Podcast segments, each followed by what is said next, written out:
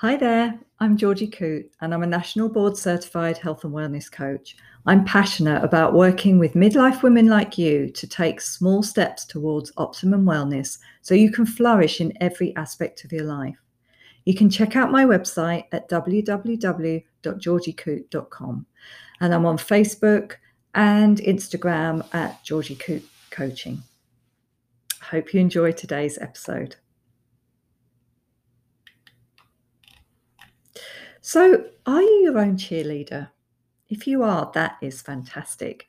But unfortunately, many of us are not, letting our inner critic be the loudest voice in our head and listening to our negative self talk.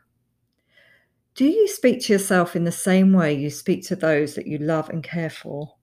We're invariably so much harder on ourselves than we are on others, not having a kind word to say to ourselves or showing self compassion when we need it most.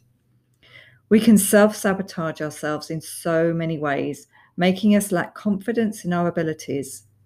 If you listen to your inner critic, the voice in your head that continually pipes up when you're just getting ahead, you will start to believe that you can't, you aren't qualified enough, or you just plain aren't enough. Well, you know what? You are qualified enough, strong enough, brave enough. You are enough in every way. Perhaps you want to start a business or go to the next step in your career and you're hearing your inner critic as imposter syndrome. Do you know that even top CEOs of big companies suffer from imposter syndrome, waiting for someone to discover that they've made a big mistake in giving them the position they're in and revealing them as fraud? Know that whatever it is you want to do, you can do it.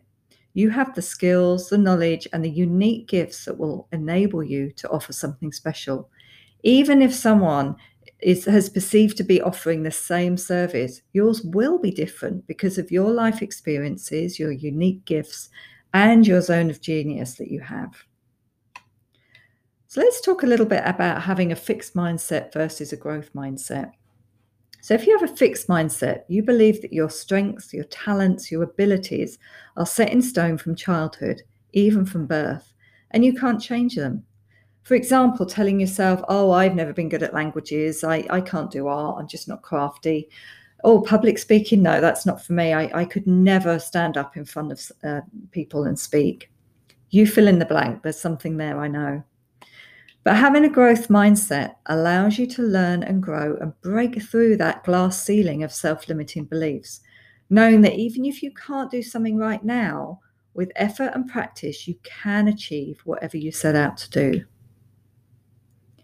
Perhaps your inner critic is drawing on experience or being told things that have led you to believe something about yourself that perhaps just is not true. What have you been told in the past that you find yourself saying over to yourself that reinforces a belief?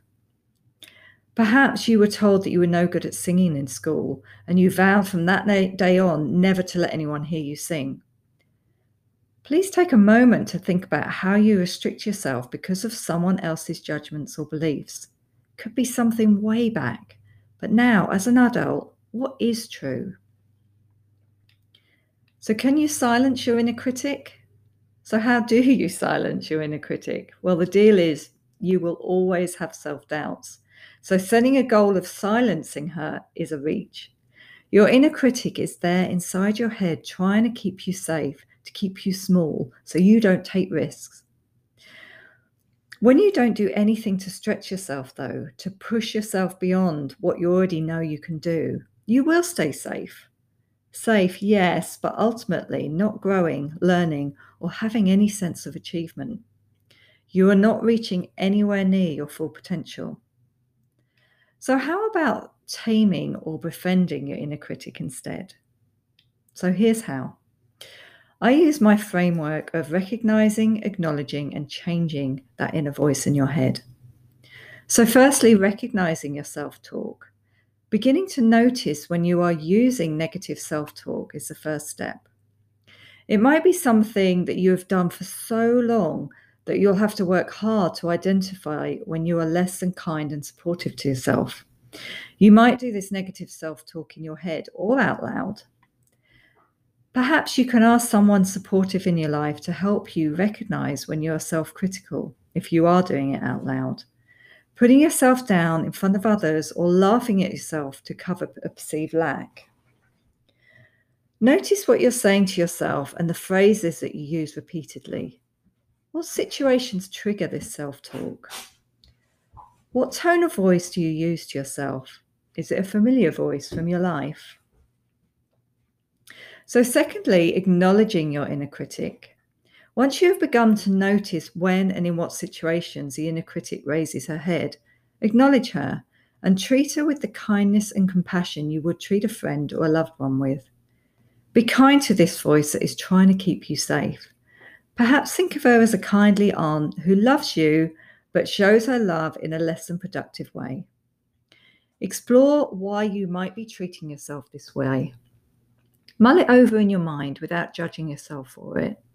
For example, are you protecting yourself from hurt or criticizing yourself before others can be critical? Perhaps you fear failure. Consider the beliefs that are long instilled inside you, perhaps from childhood. Do these ring true to you anymore? What is more true to you now that will help you grow and free you from restrictions that you don't need to have there anymore? And lastly, let's change it. So now you're getting to know your inner critic. You know what she is saying and perhaps why she's saying it. But think to yourself, what dialogue is more true now?